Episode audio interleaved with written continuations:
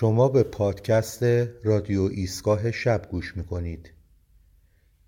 من حمید رضا هرندی در هر قسمت یکی از اشعار یا داستانهای کوتاه خودم رو با شما به اشتراک می‌گذارم. اگر از این پادکست لذت بردید لطفا اون رو به دوستان خودتون هم معرفی کنید. ازتون دعوت می‌کنم به شعری به نام تو توجه بفرمایید.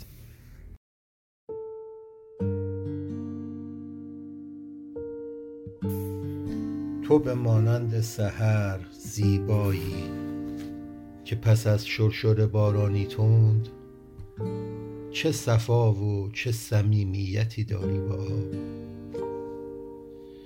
تو سکوتی هستی همه لبریز شده از خوبی و تراوت پاکی دور و اطراف تو را پر کرده است.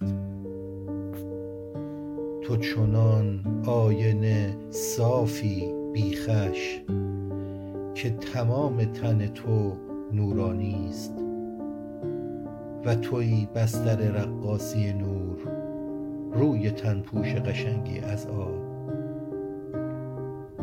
تو صمیمی با آب تو رفیقی با نور. همه اجزای تن زیبایی است که فقط شادابی است که به من میبخشی. تو به من مهلت ده تا که ابعاد تو را دریابم.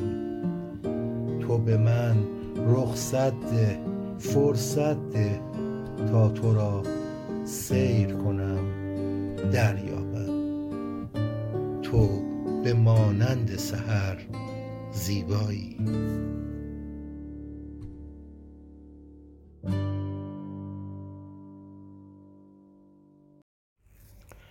ممنون که شنونده این پادکست بودید. تا پادکستی دیگر خدا نگهدار.